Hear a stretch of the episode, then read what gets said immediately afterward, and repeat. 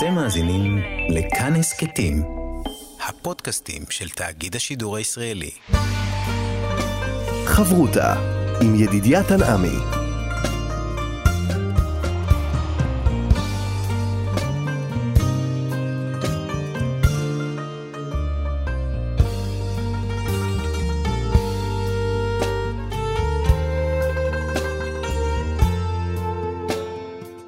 שלום כאן מורשת חברותא לימוד משותף עם רבנים ואנשי חינוך בנושא תנ"ך, הלכה ואמונה. היום אנחנו לומדים הלכה יחד עם הרב רועי מושקוביץ, ראש בית המדרש, רועי ישראל הלכה למעשה.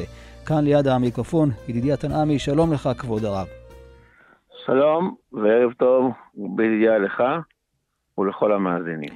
אנחנו uh, פוגשים בפרשיות האלו את הערבות של יהודה לבנימין, והעניין הזה מביא אותנו בכלל לכלל הגדול שישראל ערבים זה לזה? נכון מאוד. אם אתה מתבונן בהגדרה של הערבות, אנחנו נראה לשם הכוללני הזה מספר פרטים הלכתיים שנוגעים כמעט לכל שדרות החיים ההלכתיים של האדם. אנחנו יודעים שיש לנו ערבות במצוות, ערבות בזכויות, ולחלילה בעונשים שונה, וכמובן ערבות ממונית. כל ההגדרה של הערבות, היא מגיעה למעשה מהגמרא במסכת סוטה, שמה מביאה הגמרא שכאשר היה אותו מעמד של מעמד הר, אה, מעמד הר סיני, מעמד מתן התורה, וגם הקלות והברכות, אז עמדו תחת ההר כל העם כולו, ובאותו מעמד כביכול נאמרו מספר דברים. נאמרו א', שאדם שמקיים מצווה, כאילו קיים מצווה כפול 600 אלף, וזאת למה? כי המצווה שלו היא עוזרת ומשפיעה לכל אחד ואחד מעם ישראל, 60 ריבו, וגם שכל מי שנמצא במעמד הר סיני, הוא נכלל בהגדרה של הערבות, וממילא כל אחד יכול להוציא את חברו ידי חובת המצווה. כמובן שהראשונים דנים, האם זה דווקא מי שהיה בפועל מעמד הר סיני, או מי שהתורה הזכירה אותו. איפה תהיה נפקא מינה, אומר הראש? האם יש ערבות לנשים, לנשות ישראל? אם ההגדרה היא רק מי שהתורה הזכירה, התורה הזכירה את הדברים. אם זה מי שהיה, כל עם ישראל היה. אז ממילא אפשר גם להיות ערב לאישה, ואישה יכולה להיות לגבר. ועל זה אנחנו השם נדון בהמשך. אבל אני חושב כשאנחנו נתבונן במקור, כמו שהגמרא דנה, לגבי דין ערבות וערבות גם בממון, אז אחד המקורות, הגמרא מביאה את הפסוק בפרשת השבוע, כי עבדך ערב את הנער. ואם אנחנו נעמיק באותו מפגש הירואי, מפגש היסטורי, אולי המפגש החשוב ביותר בתולדות העם היהודי ובעצם בבריאה כולה, במפגש בין יהודה ליוסף. המפגש הזה, לעניות דעתי, לא התחיל עכשיו, בפרשתנו, אז, באותו מעמד, כאשר הם כביכול מתווכחים למי שייך בנימין, אלא הוויכוח הזה כבר מתחיל מקדמה דנא, עוד מימי אדם הראשון, דרך קין והבל, ועובר עובר שלב ועוד שלב ועוד שלב, רחל ולאה, ומגיע לילה המיצוי שלו העיקרי ביהודה ויוסף, כאשר אנחנו ממשיכים אחר כך לדוד ושאול, ובעזרת השם בואכה למשיח בן יוסף ומשיח בן דוד. כאשר אנחנו נמצאים באותו מקום של יהודה ויוסף, על מי הם רבים, על מי הם מתווכחים? על בנימין. מה יש בבנימין? בנימין זה הילד היחידי שהוא מושלם כולו. הוא נולד על ידי יעקב ורחל בארץ ישראל. שאר הילדים, שאר השבטים, לא נולדו בארץ ישראל. נולדו אמנם ליעקב ולאה, יעקב ורחל, אבל לא נולדו בארץ ישראל ולא זכו לאותה קדושה של ארץ, ארץ ישראל. בנימין הוא היחיד שנולד בארץ ישראל, וכעת פה יש ויכוח למי שייך בנימין. האם בנימין הוא בעצם שייך ליהודה, ללאה, כי הרי אנחנו יודעים שבנימין היה בבסיס, כמו שאומר במדרש, הוא היה דינה, הוא היה בת. ובאו, באו, באה לאה וביקשה שאחותה לא תתבייש, וביקשה והתחננה, ומילא נהפך להיות אה, אה, בן, ולכן על פי הקבלה מוגדר כנוקבה, על כל פנים, שמדרגתו יותר גבוהה. ולכן יהודה מרגיש ערבות על בנימין. יהודה ערב את בנימין, כי יהודה מחבר את בנימין לאותה שבע, לאותם תשבין חביבים למלכות. הוא אומר, יש פה שישה בנים ללאה, ויש פה את הבן השביעי שהוא בנימין, והוא למעשה מחבר ומשלים אותנו, ונותן לנו את כל התוקף של השביעים. בא יוסף ומבקש ואומר לא. אומר, בנימין הוא חלק, אבל הוא חלק מהשמונה. כי השבע אנחנו יודעים עכשיו סיימנו, התחלנו כשבע זה הטבע, שמונה זה מעל הטבע. בא יוסף ואומר, יש את יהודה, יש את לאה, שישה בנים, אבל יוסף ובנימין הם שניים שמשלימים לחלק יותר גבוה, לחלק שמעל הטבע, כי זה עם ישראל, שאין לו מזל, והמזל שלו גבוה מעל הטבע, והוא יכול, כמו שאמרו לאברהם אבינו הקדוש ברוך הוא, צא מסתגניות שלך. אברהם לא מוליד, אבל אברהם מוליד, ופה יש את הוויכוח בין יוסף ליהודה. ורק כאשר יהודה אומר שהוא יהיה מוכן להיות עבד ליוסף, עבד ל, אה, כביכול, הוא מבטל את מלכות יהודה למען מלכות יוסף, הוא מכיר בכך שעם ישראל לא יכול להתקיים רק עם מלכות יהודה, הטבע, אלא מעל הטבע של יוסף, רק אז יוסף מתגלה, למעשה את החיבור. זה, אם אנחנו נשים לב, אותו כביכול ויכוח שהוא ממשיך לכל הדורות, כאשר באים לדוד המלך ואומרים לו, עם ישראל אין להם אוכל, אין להם פרנסה, מה אומר להם דוד? צאו התפרנסו זה מזה. אומרים לו, אבל אין הבור מתמלא מחוללתו. הוא אומר, לכו ותלחמו עם פלישתים. זאת אומרת, הוא מצא להם פתרונות בתוך הטבע. אבל יוסף, לא כך. יוסף הוא המשביר, הוא השליט, מי שנותן לו כסף, יקבל את הכסף בחזרה.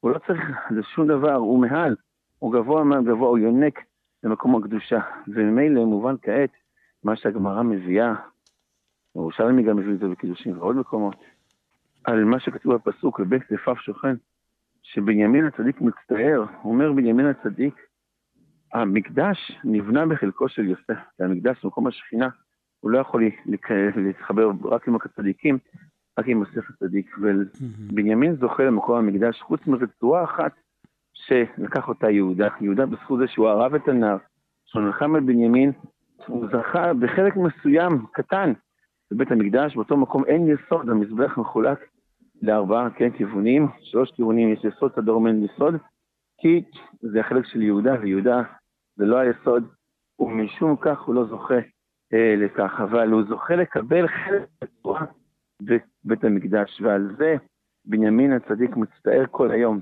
מה זה מצטער כל היום? מה שייך להצטער? קיבלת את כל בית המקדש. אבל הנה, כמו שהזכרנו, יש פה את אותו, אותו ויכוח, אותו מחלוקת, איך העולם הזה צריך להתקיים, האם כדרך הטבע, או מעל הטבע, כדרך כוס של יוסף הצדיק, שאומר לו, אברהם, הקדוש ברוך הוא, כאשר הוא חלילה וחס חושש מפוטיפרה, מאשת פוטיפרה, מגלה יעקב אבינו, בדמות של יעקב, אומר לו, רצונך שכל האחים שלך יהיו על האפוד ואתה תצא משם. רגע, אבל יהודה הרי, רגע לפני זה מספרים על תמר, אנחנו נשמע עוד סיפור, בכל אופן הוא לא יורד, הוא לא יוצא. יהודה זה שילוב של התשובה עם הטבע, אבל יוסף הוא צדיק, הוא חייב לשמור על הקדושה שלו בכל מחיר, בכל מצב, אם חייב נכנס הוא מועד, אז הוא יוצא, הוא יוצא, אין לו מקום. וזה כל המהות של יוסף. ולכן מגיעה אותה ערבות של יהודה ליוסף, לבנימין. ובעצם מה זה הנושא של הערבות? והערבות זה לא האדם בעצמו. כאשר למשל, לדוגמה, אדם חייב כסף, הוא חייב לשמעון כסף 100 אלף דולר, אז הוא מגיע לשמעון, ואם לשמעון אין את הממון, אז הוא מגיע לערב שלו. הערב זה לא הלווה, הערב זה לא הלווה, אבל הערב הוא פעמים רבות, הוא, הוא משלים את מה שהלווה אה, חייב. כן, אבל ולכן... כאן, הרב, אם נדייק בדברים של יהודה, רואים שיש כאן איזו ערבות חזקה מאוד. זה יהודה אומר ליעקב, תביא לי את הנער. כלומר, הוא בעצמו אה, כאילו הפך להיות הלווה. זה לא שכרגע יש אדם חייב, ואני, אם הוא לא ישלם, לא, הוא בעצמו עכשיו נכנס במקום הלווה. נכון, מה שמוגדר כערב קבלן. כן. ערב קבלן זה ממש כביכול הוא הלווה, וזו הערבות המושלמת. ובעצם אם אנחנו נמשיך את המהלך, אז כביכול יהודה ויוסף מבינים שאי אפשר לקיים את המלכות ישראל, את עם ישראל, את קדושת ישראל, ללא שיהיה פה חיבור מושלם בין יהודה ליוסף. צריך שיהיה פה ערבות, כמו שהזכרת, ערב, ערב קבלן, ערב כזה שהוא ממש נכנס במקום, במקומו של בנימין, ובנימין נכנס במקומו ולהפך, כאשר יש חיבור שלם, גמור, אז מגיעים לישועה, אז יכול יוסף להתגלות, ועד השם שנזכה לגאולה של משיח בן יוסף, משיח בן דוד ומלכות בדוד, תיכונן לעד. חברותה עם ידידיה תנעמי. חברותה כאן אה, במורשת, ואנחנו עוסקים בדין אה, הערבות של עם ישראל אחד לשני, ועכשיו אנחנו רוצים אה, להבין את הרעיון הזה, הרב רועי מוצ'קוביץ, דרך המצוות, עד כמה האדם חייב להיות ערב לאדם אחר במצוות? או, זאת אחת השאלות היותר נכונות ויותר חשובות. אנחנו צריכים לדעת שיש לנו הבדל מהותי בין מצוות שאדם אה, יש לו עליהם דין ערבות, לבין מצוות שאין לו עליו דין ערבות, ואני אסביר, זה לא בדיוק מצווה, אבל יש דברים שאין עליהם גדר של ערבות. לדוגמה, אדם רוצה לאכול פרי, רוצה לאכול לחם, רוצה לאכול כל דבר שהוא ברכות הנהנים. בכזה מצב, אתה לא יכול לברך ולהוציא את החבר, את השכן או את מי שרוצה ידי חובת הברכה. למה? ומדוע? ולמה כאשר אדם נוטה לולב, אתה כן יכול להוציא אותו ידי חובת הברכה. כן, מה ההבדל? מה ההבדל? ונוסיף עוד שאלה ככה, שמדוע אני כן יכול להוציא את השני ידי חובת קידוש, ולא יכול להוציא אותו ידי מצוות תפילין? מה ההבדל? מה, מה השונה? אז אם אנחנו נפרק את הדברים לגורמים, אנחנו נלמד מכאן שגדר של מצוות ערבות, דבר ראשון, זה כאשר, מתי יש ערב? כאשר יש חייב. כאשר הלווה חייב, אז יש ערב. אתה לא יכול להיות ערב על משהו שאתה לא חייב. אם אני לא חייב במשהו, אז איך אתה יכול להיות ערב? כלומר, אדם שלא חייב במצוות בגלל סיבות שונות, למשל, אה, ניקח את האנשים אה, שהן פטורות מחלק המצוות, כמו מצוות שעשה שהזמן גרמן, אז uh, הם לא יכולות להוציא את מי שחייב במצוות הללו. זה עוד שלב, נכון 아. מאוד, זו הגדרה מאוד נכונה והיא קשורה למה שאנחנו אה, אה, אה, הקדמנו, אבל זה השלב השני כבר. כן. אני מדבר על השלב הראשוני, אפילו אדם שחייב כמוך, 아. אבל עדיין הוא לא חייב במצווה. מצוות שהן לא חיוביות, שהן קיומיות. כגון ברכה, ברכה. אדם לא חייב לאכול לחם, אדם לא חייב לאכול תפוח, mm-hmm. יכול לאכול. אם יאכל, אז הוא מתחייב. יברך. כן. יפה, ברכת הנהנים. ממילא, ככל שאתה לא מחויב בתפוח הזה, באוכל הזה, בתבשיל שאתה אוכל, אז אתה לא יכול אה, לחייב מישהו אחר שיעשה את זה בשבילך. כי אם אתה לא חייב, אז אין לך אין לשני ערב. ערב לא יכול להיות ערב על מה שהשני לא חייב. וכיוון שהוא לא מחויב בכך, אז ממילא הוא לא יכול להוציא אותו ידי חובה. אז אחרי ברכת הנהנים הראשונה, ודאי שאין הדין ערבות. על ברכת הנהנים חייב אדם לאכול בשביל להוציא את החברו ידי חובה. אם הוא לא אכל, הוא לא יכול לברך בשביל חברו. פה אני חושב את השאלה מה קורה לגבי ברכת המזון, שהוא אדם מחויב, הוא כבר אכל. אבל עדיין, השני לא אכל, האם יש לו ברכת אה, ערבות או אין דין ערבות, זה נושא מאוד ארוך, ובפשטות אנחנו יודעים שעדיף שומע כעונה ולא דין ערבות. אבל אה, אם אנחנו נתקדם מברכת הנהנים לברכת המצוות, אנחנו מבינים שבמצוות כן, אדם יש לו ערבות, והזכרת את הקידוש, ותקיעת שופר ושאר המצוות, ומה החידוש? החידוש בדין ערבות, שגם אם אותו אדם שמע את הקידוש ויצא ידי חובה, אפילו בירך על הקידוש ויצא ידי חובה, כבר הוא לא מחויב בקידוש. Mm-hmm. או לדוגמה, בשאר המצוות, בתקיעת שופר, הוא כבר תקע בשופר, הוא שמע תקיעת שופר, הוא לא מחויב, כבר הוא יצא ידי חובה. אותו דבר בשאר המצוות האחרות, עדיין הוא יכול להוציא את השני ידי חובה, ואפילו לברך בשבילו, כגון בקידוש או במגילה או בשאר הדינים. גם בתקיעת שופר. ולכאורה למה, למה אבל? אם אדם כבר יצא ידי חובה, אז שוב חזרנו אולי לדיון הקודם, שעדיין כרגע הוא לא מחויב, כי הוא כבר יצא ידי חובה. נפלא.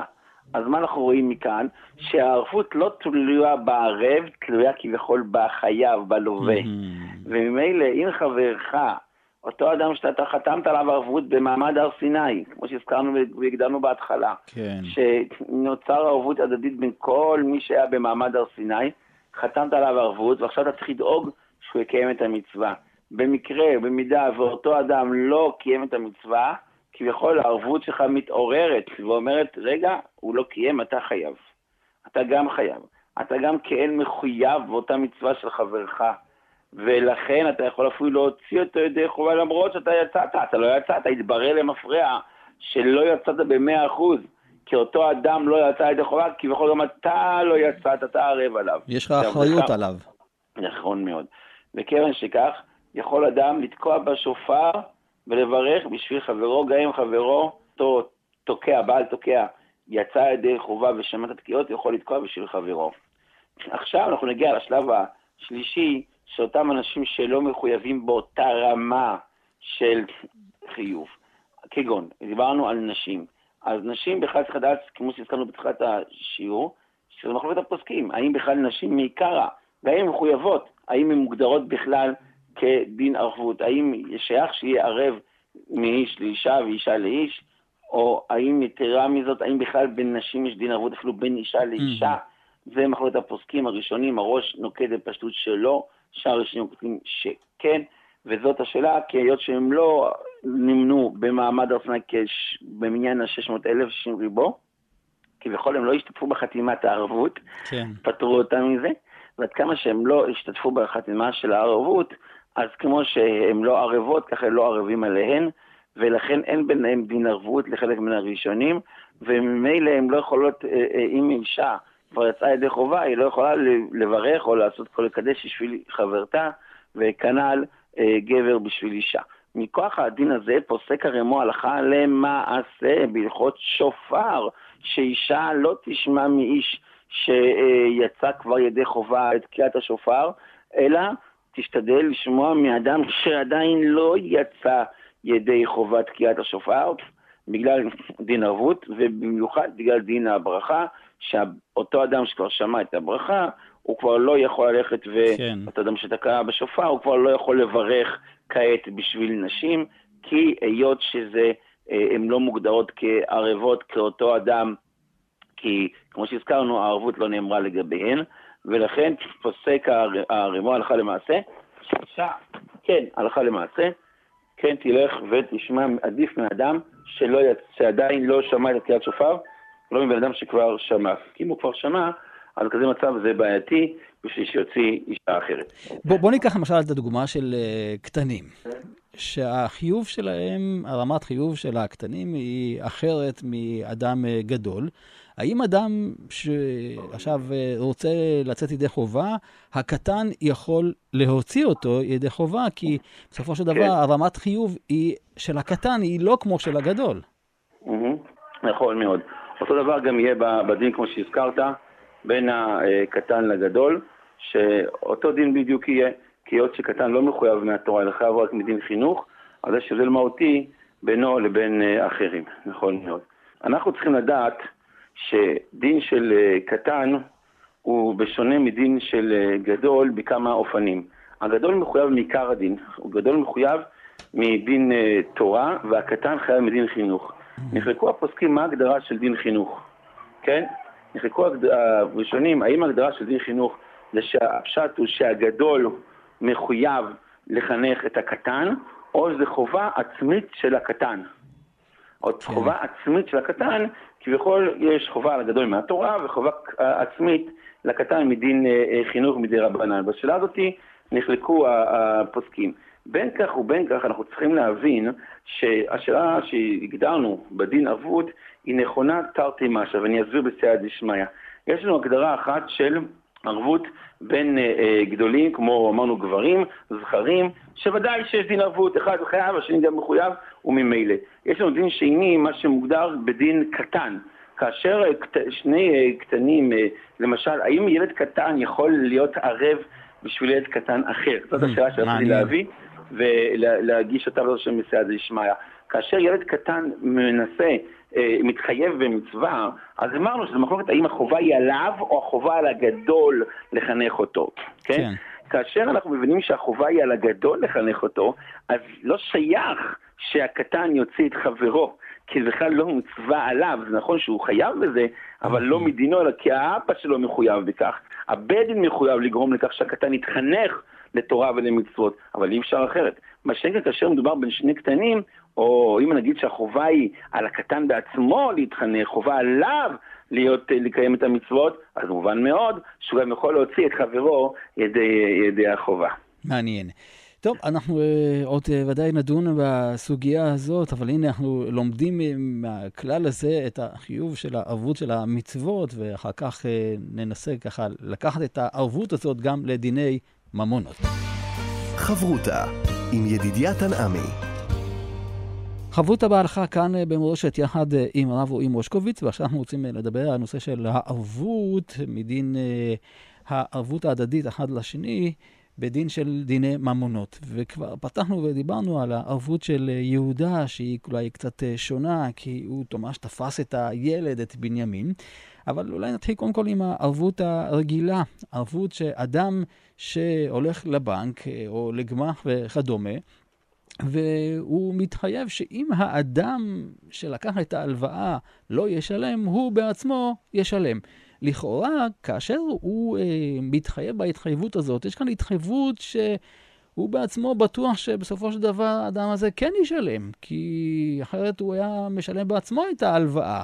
אז אם כן, יש פה איזה תנאי מסוים שאין פה גמירות דעת, ואם כן, אז מה פתאום אני יכול עכשיו, אם הלווה לא שילם, לבוא ולגבות את החוב? נכון מאוד. ומה שאתה עררת ועוררת, בעצם זה סוג שמוגדר בלשון ההלכתי כאסמכתה. אנחנו יודעים שאסמכתה לא קניה. מה זה אומר אסמכתה לא קניה? זה אומר כאשר אה, אדם, למשל, המקרה שהגמרא מביאה, למשל, משחק בקובייה.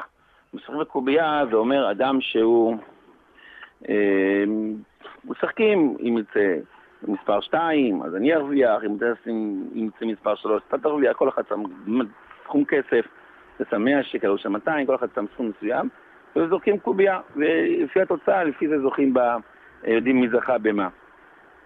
אם אנחנו נתבונן בשאלה הזאת, אז דנים הפוסקים ואומרים שאותם משחקים בקובייה הם פסולים לעדות. למה הם פסולים לעדות?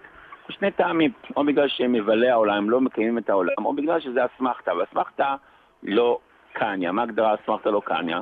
זה אומר כי היות שהרי כל אחד שהוא שם סכום 100, 200, אלף דולר, הוא לא שם בשביל להפסיד את הכסף שלו, הוא שם זה על דעת שהוא ירוויח, הוא לא מעלה בדעתו שהשני ירוויח יותר ממנו. וממילא אין פה גמירות דעת באמת לתת את התשלום. כמובן שהראשונים דנים בסימן רז מובא בשולחן ערוך, בהגדרה ההלכתית של האסמכתה, האם הגדרה של האסמכתה, ההגדרה היא דווקא בדבר שבידו, או דווקא בדבר שבכלל לא בידו, אז אדם סומך דעתו, אבל אם זה קצת בידו להטות את התוצאות, אז פה הוא באמת לא סומך, הוא בטוח שהוא עצמו יצליח בחוכמתו הרבה לנצח, כן. וממילא הוא לא חושב לתת את הכסף בלב שלם. זאת ההגדרה של אסמכתה. ממילא שואלת הגמרא, איך אדם יכול להיות ערב, איך יש פה ערבות וזה תופס? הרי אותו, נגיד ראובן ושמעון, ראובן לווה, אמרנו את המאה אלף דולר, שמעון חתם בשבילו ערבות. מי התחייב? מי התחייב לשלם? למי יש שעבוד הגוף, מה שמוגדר בלשון חז"ל? על ראובן, כי ראובן הוא זה שלווה את הכסף. אנחנו יודעים, עבד לווה לאיש מלווה, עבד לווה למי שמלווה לו. אז הוא יש לו שעבוד הגוף. אבל אדם אחר שלא לווה, לא קיבל כסף, איך הוא יכול להתחייב? הוא לא, לא לווה כסף, מה רוצים ממנו בכלל? אז גם אם הוא חתם, החתימה עוד מה היא שווה? מה זה התחייבות? זה התחייבות בעלמא. אז יש מי שפרע, מי שמתחייב, אבל איך באמת אפשר להוציא ממון על ידי גדר של אה, אה, חתימה? הרי אנחנו יודעים שאדם לא יכול להתחייב בעלמא לשני, במיוחד אם זה סכום גבוה, אז לא שייך לך להתחייב, אתה יכול להגיד, לא משתה איתי בך. אז על זה הגמרא באמת דנה, ומביאה את הפסוקים, כמו שהזכרנו, מיהודה, עבדך אהבת הנער, הגמרא מביאה עוד סברה, וזו סברה מאוד מעניינת. אומרת הגמרא, באי הנאה, דקה סמך לה, גומר או משעבד נפשי. זאת אומרת, באותו הנאה שאותו ערב אה, קיבל על עצמו, אה, סמכו עליו, שהוא בזכותו, מעניין. בזכותו הלוו כסף. בלי זה לא היו מלווים כסף. זאת אומרת, אנשים מחשיבים אותו כאדם נאמן. אם אנשים מחשיבים אותו כאדם נאמן, אז אם כן יש לנו פה גילוי דעת שאדם אותו אדם שם, הוא כן. אדם חשוב, אז הוא נהנה. אם הוא נהנה מזה, אז הוא אומר, בזכות זה שנתתם לי כזאת הנאה גדולה, אני מוכן לשעבד את עצמי. באי הנאה גמר אומת לי נפשי. זה כמו בקידושי אישה, שאדם אה, יכול, אה, אה, רק בעניין של הנאה אפשר לבוא ולקדש אישה? יפה. בקידושי אישה זה אפילו יותר מזה. יש מצב שאנחנו יודעים שהבעל צריך לתת טבעת לאישה. כן. אבל הגמרא מביאה שבאדם חשוב, האישה יכולה לתת טבעת, טבעת או כסף לבעל. למה? כי יש לה הנאה בזה שהוא מקבל ממנה את הסכום. הנאה, שאדם חשוב, מוכן לקבל ממנה את הכסף. אז בזה הנאה, באותה הנאה היא, מתק... היא, היא מתקדשת. נכון, גם הנאה היא שווה ממון, היא שווה פרוטה, ולכן אותו ערב יכול להתחייב ולהיות ערב בשביל חברו, כיוון שסוף סוף הוא נהנה, הוא נהנה בכך שאותו אדם, אה, אה, אותו אדם או בית דין או האנשים כולו, המלווה, היה מוכן להוציא כסף בשביל שאותו אה, לווה ישתעבד ויקבל את הממון שלו, וממילא זה מחייב אותו כערבות. שוב, בדין ערבות יש לנו מספר אה, פרמטרים. יש את הערב הרגיל, שאותו באמת אנחנו, אין בעיה, אנחנו אה, גובים ממנו, אבל זה רק בתנאי שאין ללווה כסף. אם שללווה יש כסף, אז בכזה מצב אנחנו לא גובים מהערב, וגם אם יש אה, שני ערבים, אז השאלה אם גובים מכל אחד חצי, אז אי אפשר לגבות יותר מחצי. זה כאשר זה ערב רגיל. אבל כאשר אנחנו מדברים פה על ערב, מה שהגדרנו בהתחלה כערב קבלן, זה ערב, ערב שכביכול הוא אומר, כן, הוא מה שאומר, אני לווה את הכסף בשבילו. זה ההגדרה ההלכתית. וממילא, התחייבות חזקה מצב. יותר. יפה. וערב קבלן, הוא, אפשר להגיע אליו לפני הלווה בכלל, אפשר להגיע אליו ישירות, עוד לפני שהלווה אה, אה, לא שילם, אפשר לבקש מהערב, זה ממש הגדרה אחרת הלכתית, וכנ"ל גם אה, הוא חייב את כל הכסף, ואפילו שלושה ערבים, אנחנו לא מגדירים אותם כשליש לשליש, אלא כל אחד חייב את הכל. כמובן שאפשר תמיד להתנות ולהסמיך את זה בצורה אחרת, אבל יש פה התניה והעברה שאותו אדם שערב את הכסף, הוא אפשר לתבוע ממנו את ההמון עצמו. הגמרא מביאה באמת שאדם לא יהיה ערב, אדם צריך להתרחק מלהיות ערב, במיוחד אם אין לו את הממון, שלא יהיה ערב, כי למרות שאדם, אה, יש מצווה גדולה להלוות, מצווה אדירה, מהמם. והחזקת בו, עם כסף תלווה את עמי, זו מצווה שהיא אחת המצוות אולי הכי חשובות שיש בתורה. אה, להרים את האדם עוד לפני שהוא נופל חלילה, להלוות לו כסף. אה, אדם שמלווה כסף, אה, כתוב שכל היום חולנו לווה וזרעו לברכה. זוכה לזה, לדברים גדולים מאוד, באמת, אה, זה, זה המקום באמת פה לשבח את אותם בעלי גמ"חים, דבר שהוא לא יודע אם יש אח ורע בעולם כולו. אתה יודע, היום בשביל לקבל הלוואה, אתה מהבנק, צריך 15 אחוז, 13 אחוז, כבר זה נהיה, הריביות עלו, 10 אחוז במקרה הטוב לחוד, לשנה, גם בעיות של ריבית, גם בעיות של ממון, אבל כאשר, אה, ברוך השם, יהודים כשירים וטובים, מזילים מכספם, כמו שאומר החפץ חיים, שזה הצדקה המודרת ביותר, כאשר אדם נותן לשני הלוואה ומחזיק אותו, וגם נותן לו את זה בדרך של כבוד, אז ודאי שבכזה מצב הוא אה, זוכה ובאמת אה, גורם לכך שהכסף הזה יגיע, יגיע ליעדו, ולא בזה סייעתא דשמיא מיוחדת של זרעו לברכה. רק, אה, איך אומרים, למעש, אה, אדם שחותם על הלוואה אה, כערבות, מה הוא צריך לשים לב? אז כמובן שהזכרנו, דבר ראשון צריך לשים לב שיש לו את הכסף שיכול לשלם את הערבות הזאת, ובאמת לשים לב את ההבחנה בין ערב רגיל לערב קבלן. זה כתוב ממש בחוזה של כן, ההלוואה? הלשון, כתוב ערב קבלן או ערב רגיל. בדרך כלל למשל כאשר מביאים ערב על תנאים, הנה, בעזרת השם, אדם שיש לו שמחה בבית, שהוא מארץ את ביתו את בנו, אז הוא גם מביא, במיוחד במקום שעושים תנאים, אז יש כזה התניה ובסוף חותמים ערבים. אז הערב הזה הוא מוגדר כערב קבלן, שאפשר לתבוע ממנו ממש באופן ישיר את הסכום באופן מיידי, ולא בצורה אחר כך. הרב רועי מושקוביץ, ראש בית המדרש, רואה ישראל הלכה למעשה, תודה רבה לך. שלום, שלום. וכאן אה, ידידיה תנעמי, אנחנו נשוב אה, להיפגש בחברותה הבאה, וניתן להאזין למשדר הזה בכאן אה, מורשת ובכל יישומי ההסכתים. אתם מאזינים לכאן הסכתים, הפודקאסטים של תאגיד השידור הישראלי.